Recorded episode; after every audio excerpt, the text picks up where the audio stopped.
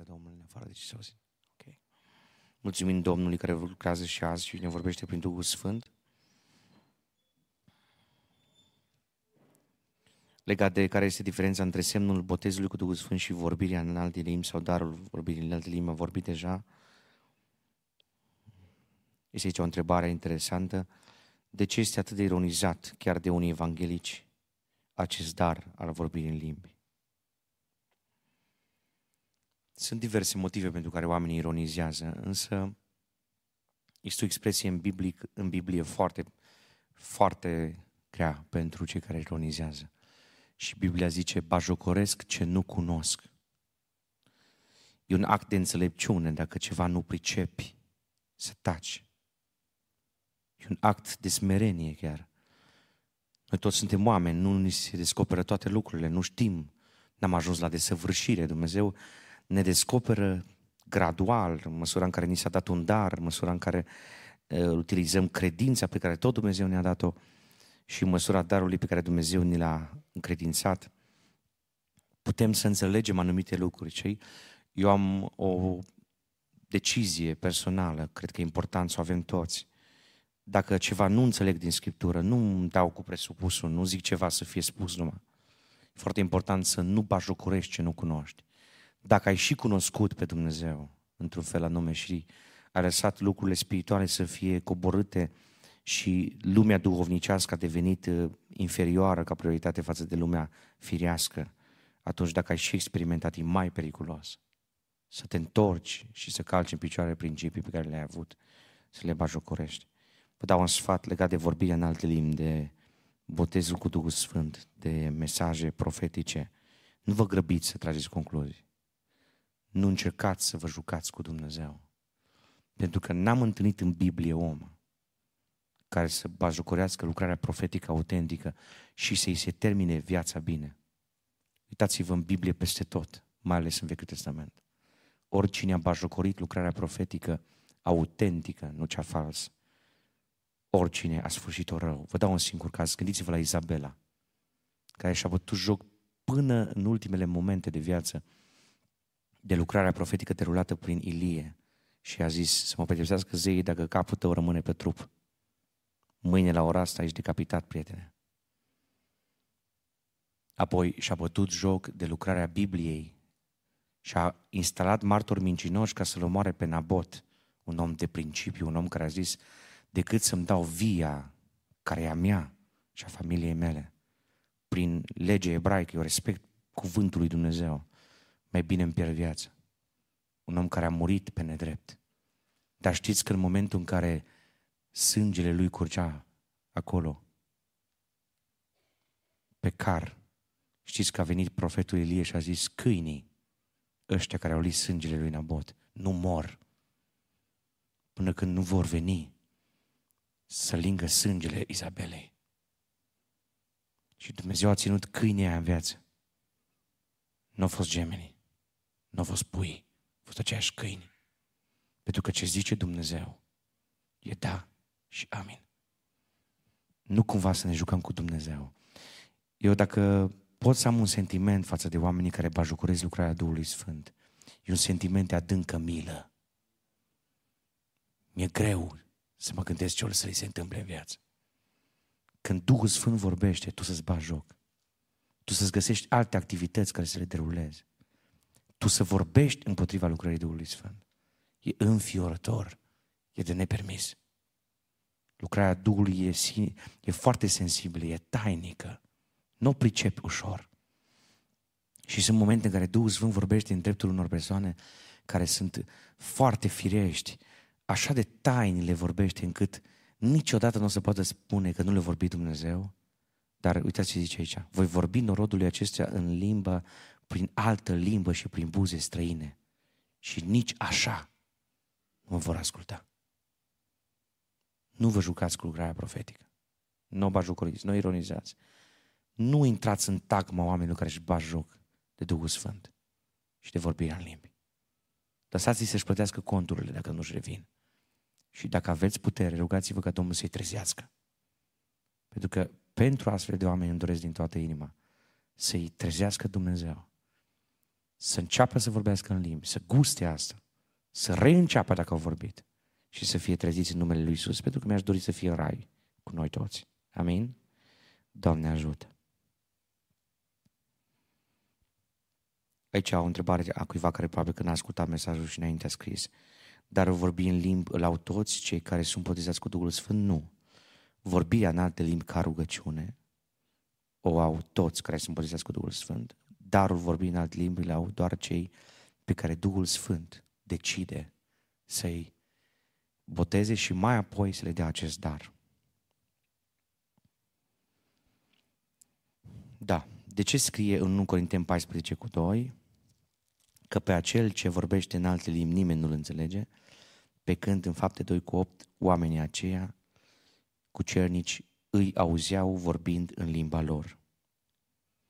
Vorbirea în alte limbi, când e o rugăciune privată, cel ce vorbește în alte limbi, chiar dacă ar vorbi într-o limbă cunoscută, internațională sau națională, deci chiar dacă ar vorbi într-o limbă de circulație omenească, omul care vorbește în limba aceea, de exemplu, să zicem că cineva primește să vorbească în alte limbi, într-o limbă sau într-un grup etnic, într-un dialect chinez.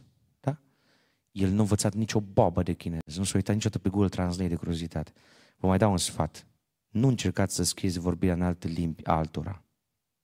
Și să oferească Dumnezeu să imitați vorbirea în alte limbi. Asta e cel mai josnic nivel de ironizare a lucrării.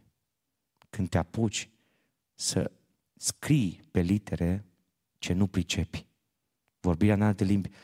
Deci, prin Harul lui Dumnezeu, de la 9 ani vorbesc în limbi aproape în fiecare rugăciune, în care îmi dă Duhul Sfânt, bineînțeles. Nu-i meritul meu, slăvit să fie Domnul Pătras. Dar niciodată n-am luat o foaie de hârtie sau un telefon și să scriu vorbirea în alte limbi pe care mi-am ținut-o minte. Și niciodată nu mă gândesc ce o să vorbesc în secunda 2. Înțelegeți? Deci eu nu zic, uite, acum dacă vreau vorbesc în limbi, eu nu vorbesc în limbi când vrea cineva. Vorbirea în alte limbi vine prin Duhul lui Dumnezeu, nu în buzunarul meu. Eu trebuie să îi dau acordul Duhului Sfânt ca să vorbească, dar eu nu pot să fluturu ideea că eu vorbesc în limbi dacă vreau. Nu așa se face. Trebuie să avem decență și zmerenie față de Duhul lui Dumnezeu, pentru că vorbirea în alte limbi nu e un dar posesiv al meu.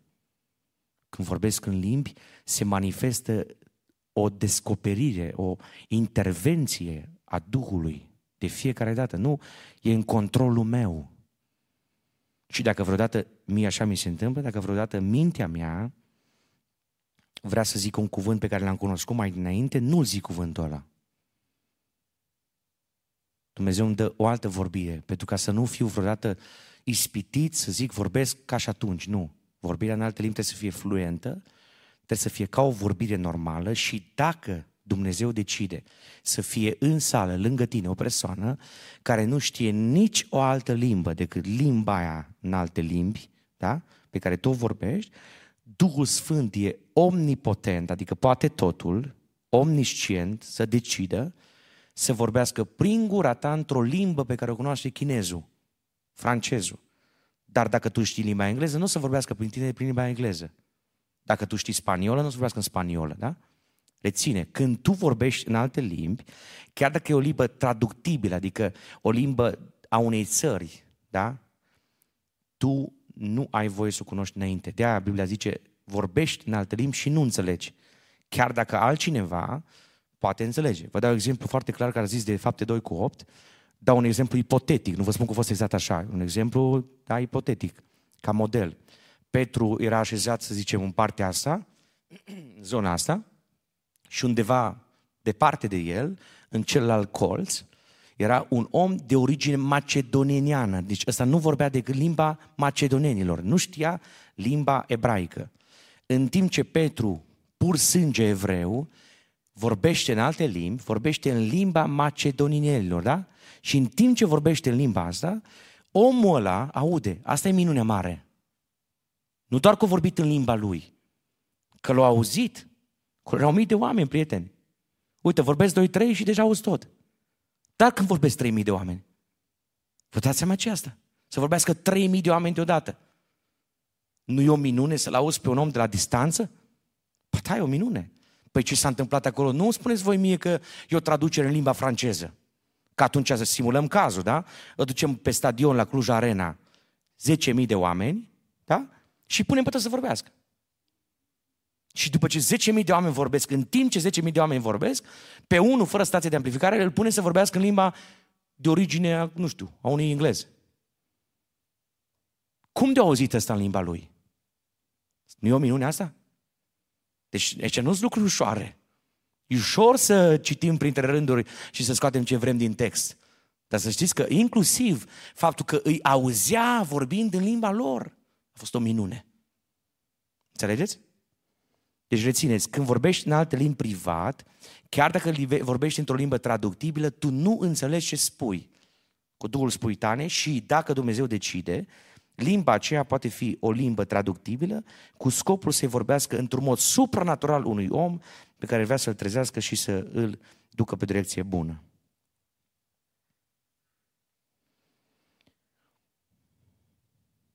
Darul vorbii în alte limbi este valorificat doar dacă există și darul tălmăcirii? Deci tălmăcirea limbilor poate fi transmisă sau darul acesta poate fi manifestat printr-o persoană diferită de cea prezentă, care vorbește, sau prin el însuși. Cine are darul vorbii în alte limbi, să se roage să primească și darul tălmăcirii limbilor.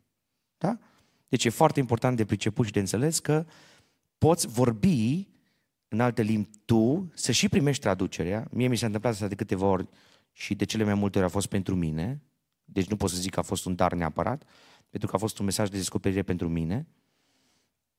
Dar rare ori s-a întâmplat să fie și pentru altcineva, pentru că dacă e dar, de obicei trebuie să fie pentru o altă persoană.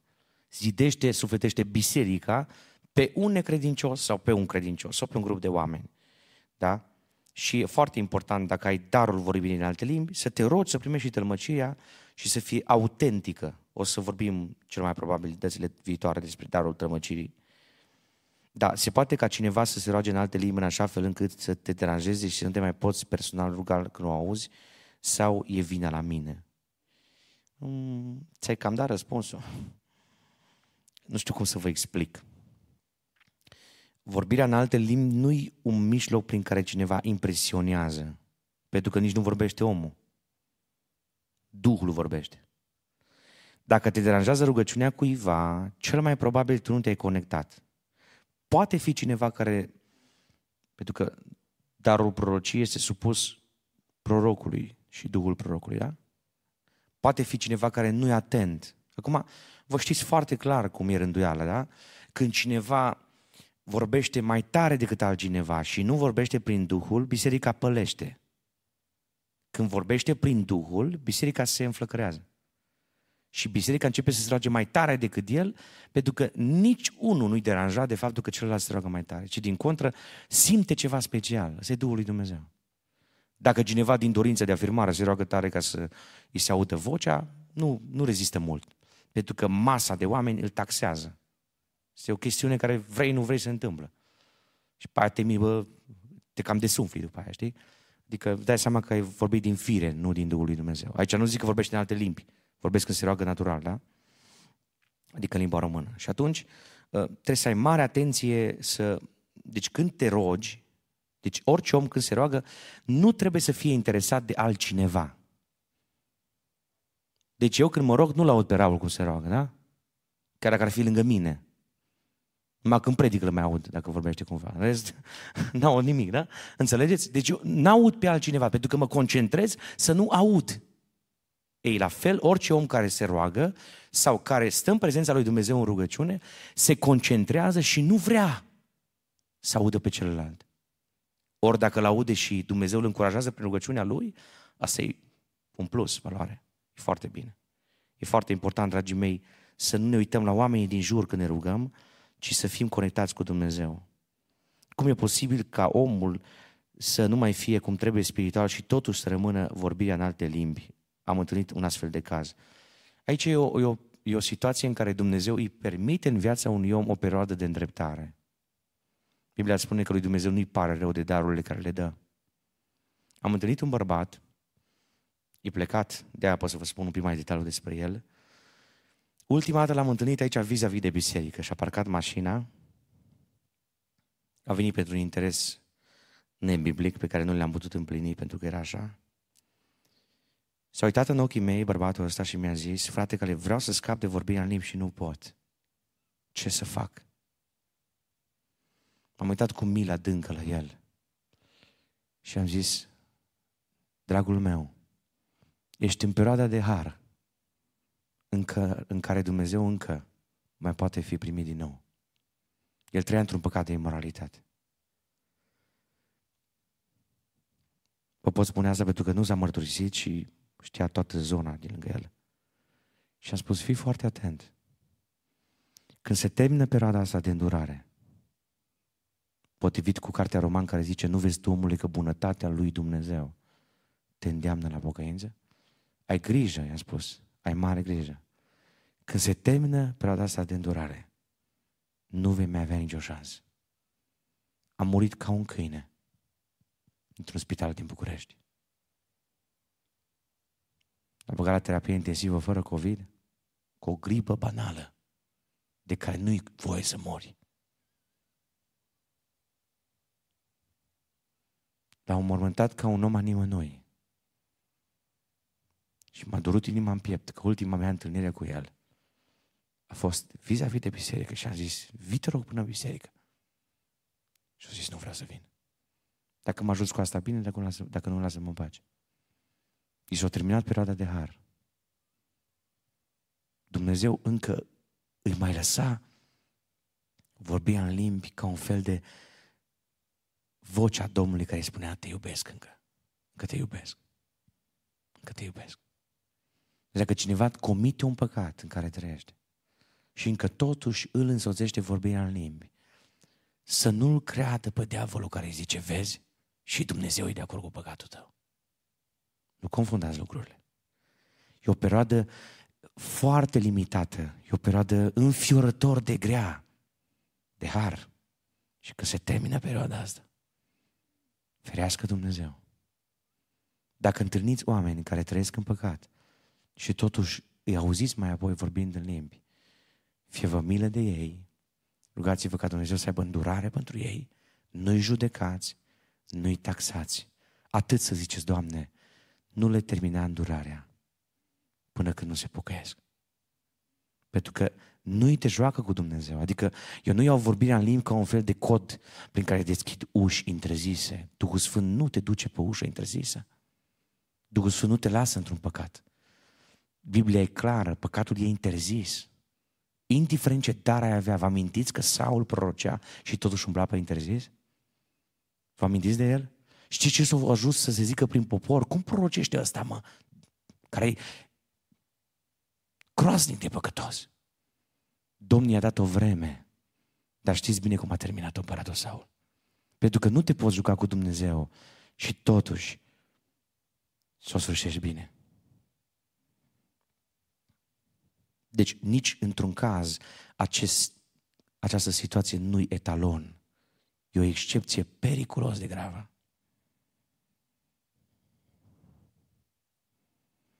Poți vorbi în alte limbi unei persoane din altă țară pe limba lui și se poate înțelege. În caz excepțional, da.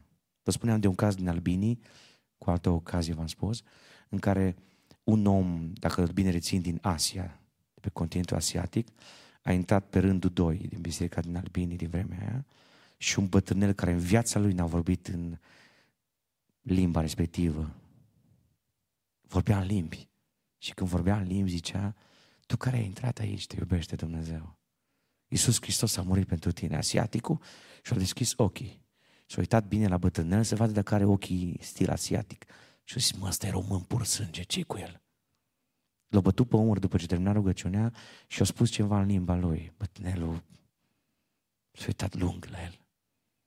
Îi vorbea Dumnezeu. Îi vorbea Dumnezeu pe limba lui. L-a trimis acolo, pe asiatic, i-a vorbit pe limba lui și omul a avut mesajul mântuitor pentru el. Da, se poate.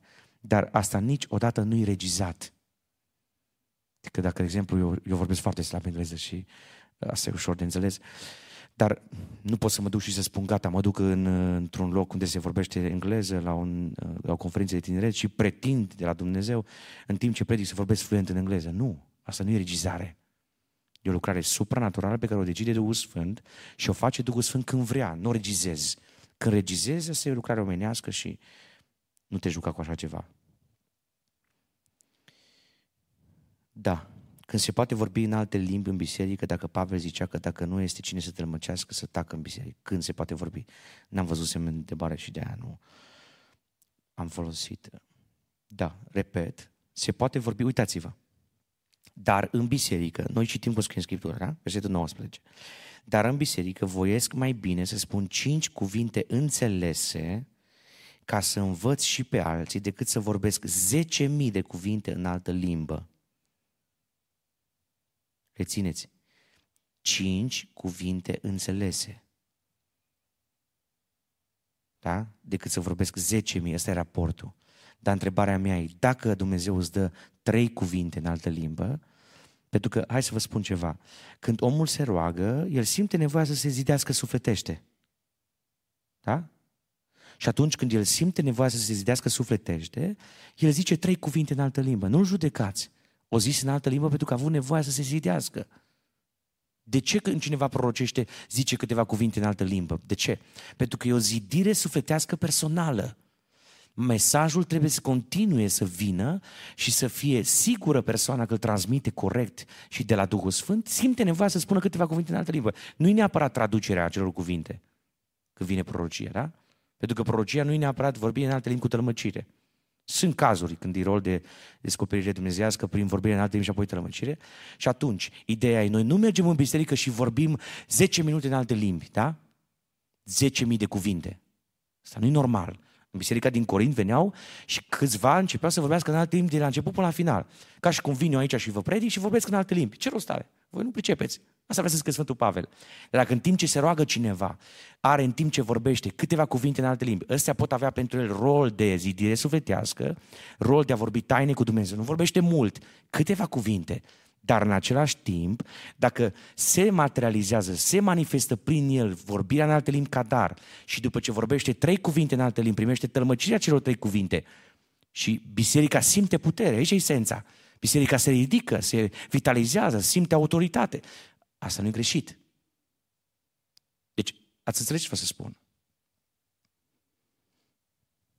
Deci, în caz excepțional în care Duhul lui Dumnezeu îți spune să vorbești în alte limbi, vei vorbi câteva cuvinte care au rol de eliberare, pot fi însoțite de darul tălmăcirilor și are putere să miște lucrarea să meargă în sens pozitiv.